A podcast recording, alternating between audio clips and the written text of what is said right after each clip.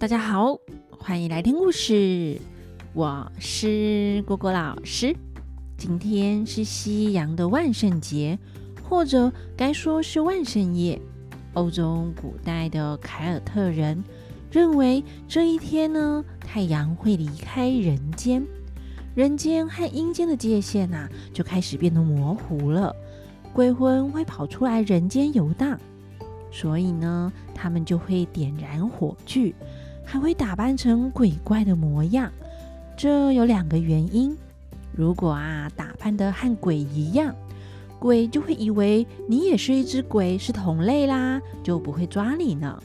另外，要是你打扮的比鬼还要可怕的话，鬼也不敢惹你啦。呵呵呵。那姑姑老师呢，没有过万圣夜的习惯。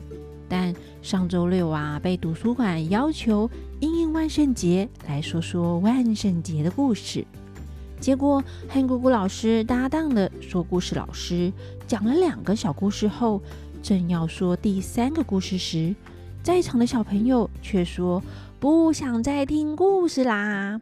那投票表决后呢，少数服从多数，于是就换姑姑老师接手。大家觉得这个时候姑姑老师还要讲故事吗？当然不要啊！姑姑老师啊，就来个万圣节歌曲的带动唱，外加玩延伸游戏，最后加码玩了猜拳歌的游戏。姑姑老师理所当然的就是终极大魔王啊！果然，姑姑老师猜拳又赢啦！大家知道为什么每次猜拳，姑姑老师都会赢吗？一，姑姑老师有魔法；二，姑姑老师是玩游戏高手；三，姑姑老师是大魔王。那姑姑老师觉得啊，哼，以上皆是呢。那跟大家分享一个猜拳的小诀窍，就是啊，猜拳的时候哦，你的眼睛要盯着对手。暗示他，哼，你一定会赢，展现出你必胜的气势，一猜就赢。大家下次可以试试看哦。那猜拳必胜的姑姑大魔王，就赶紧来讲《封神榜》的故事。今天要讲的是文王之死。上一次我们讲到姜子牙及文王策反崇黑虎，斩杀了崇侯虎父子。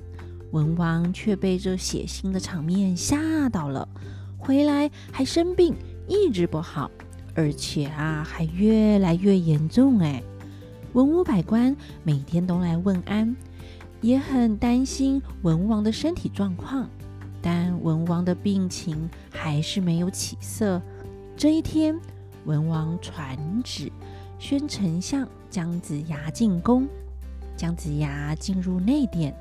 来到文王床前，跪着启奏说：“老臣姜尚奉旨入内殿，大王身体还好吗？”文王说：“孤今天召爱卿过来，没有什么大事，只是孤在西北坐镇西岐，统领二百诸侯，蒙受上天子圣恩。”现在天下虽然乱，但我们还有君臣名分，还是效忠商朝。孤讨伐崇侯虎，虽然是顺利斩逆贼回来，但唉，心里实在是不安呐、乱臣贼子，虽然人人都可以诛杀。但明君在上，没经过天子的同意而自行诛杀，这个啊是擅自行动。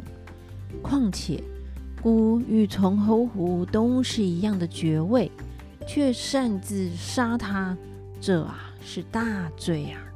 自从杀了崇侯虎之后，孤每天晚上都能听见哭泣声。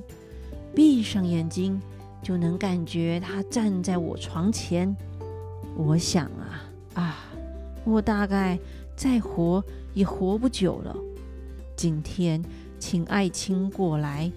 孤有一句话要交代，切记不可辜负啊！要是我死之后呢，就算是纣王恶贯满盈，也不可以听信其他诸侯的唆使，以臣子的身份讨伐君王。丞相要是违背孤的话，地府之中也不好再相见了。文王说完，泪流满面。姜子牙跪着说：“臣承蒙大王恩宠，当了丞相，不敢不听大王的命令啊！要是辜负了大王的话，就是不忠啊！”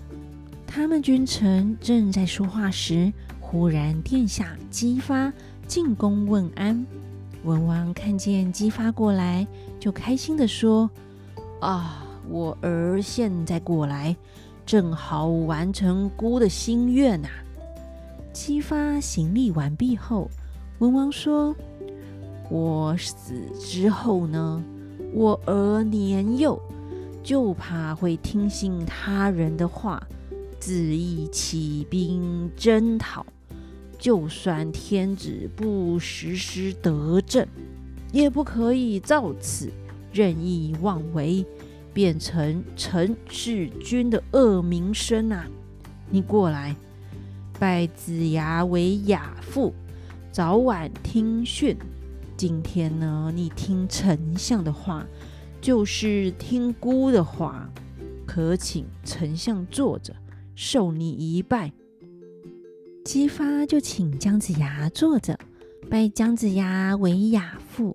姜子牙看到文王这么信任他。还把殿下姬发托付给他，非常的感动，在文王床前边磕头边哭着说：“臣受大王重恩，虽肝脑涂地、碎骨捐躯，也不足以报答大王的万分之一呀、啊！大王千万不要太过担心啊，还是要保重龙体。”不久后啊，一定会好起来的。文王知道自己身体的状况，就对姬发说：“商朝虽然无道，但我们乃是臣子，必须要守本分，不得僭越，不然会让后世人所耻笑啊！你呀，要友爱兄弟，照顾百姓。”我就算死了，也不会遗憾呐、又说，做善事呢，不要懈怠，要及时行善，伸张正义啊，不要迟疑，要把握时机做该做的事。知道做错了，就要立刻脱身改过。这三件事，乃是修身的道理。也是治国安民的方法。姬发再向文王叩拜，文王说：“孤蒙纣王的恩惠，身为臣子，再也不能面见天子直言劝谏，再也不能够演算八卦来照顾有礼人民啦啊！” 文王说完就断气了。这一年他九十七岁，后来被尊称为周文王。这时是商纣王二十年的冬天，文王在断气前还念着纣王要效忠商朝呢。话说西伯侯文王死后，文武百官共同商议着谁继位。姜子牙就率群臣奉姬发继承西伯侯之位，也就是后来的武王啦。这边啊，先跟大家简单说明一下。大家读历史的话，历代呢每个皇帝都有称号，那这个称号啊是后人给的称号哦，像是文王、武王。汉文帝、汉武帝之类的，那通常会叫做武王或武帝的，都很会打仗呢。所以呀，姬发继位后，大家可以想象得到，这封神榜的大乱斗即将展开啦。那武王把父亲姬昌的后事办理完毕，尊姜子牙为上父哦，因为姜子牙就叫做姜尚啊，所以是上父。那其余文武百官呢，都各加一级，君臣同心协力，延续文王的政策，好好治理西岐。那四方附属的小国家也都来对西岐朝贡，就是进贡特产。算是缴保护费吧，呵呵呵。那二百诸侯也都安安分分的在西岐的统领之下稳定发展。那文王去世的消息是大事啊，当然要通报朝歌。话说泗水关总兵韩荣见到鞭报，文王已死，姜尚立世子姬发为武王的消息，韩荣大惊。连忙写奏折，派官员送往朝歌。那消息传递得很快，快马加鞭送到了朝歌，奏折就送到文书房。这时值班看公文的官员是上大夫姚忠，看到这个消息，马上啊就和殿下为子来讨论。他们觉得啊，姬发自立为武王，可见得他的志向和野心都不小。大概是有意要谋反，这件事情一定要起奏上去。那微子说：“姚先生，诸侯看到当今天子如此的荒淫，信任奸臣，远离忠良，已经没有过去那么效忠了。今天姬发自立为武王，啊，没多久啊。”大概就有起兵征山河、扰乱天下的时候啊！今天就算是带着这奏折去面见天子啊，昏君也绝不会把这件事当作大患，说了也是没用啊！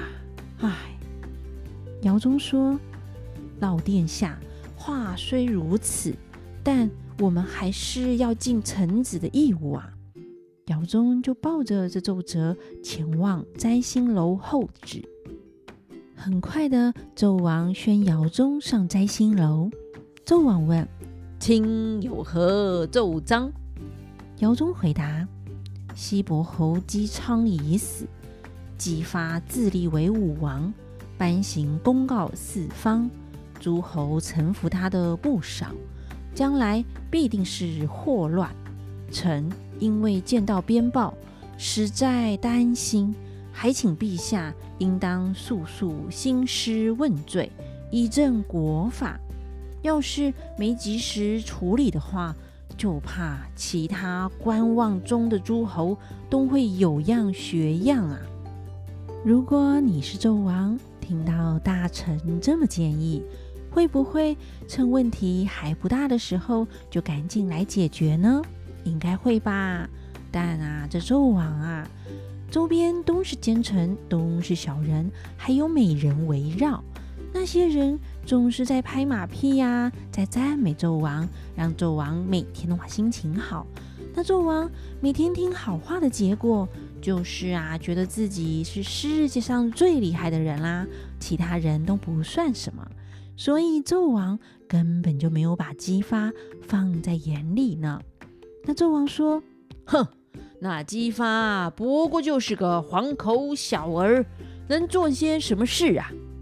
姚宗不放弃，启奏说：“姬发虽然年幼，但那姜尚计谋多，还有南宫阔、散宜生那些人，都是有勇有谋的大将，不可不预防啊。”纣王说：“听的话虽然有理啦。”但那姜尚啊，不过就只是一个江湖术士罢了，能够有什么作为啊？哼，就不听了。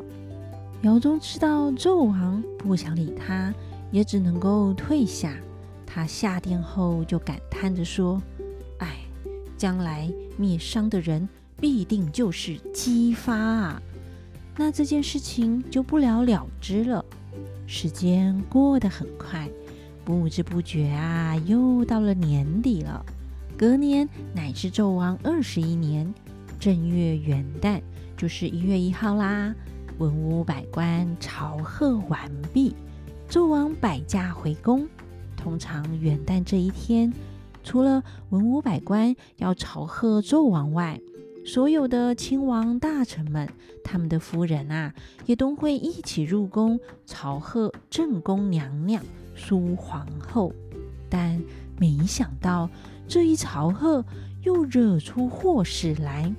之前说过，苏皇后妲己是个有仇报仇的。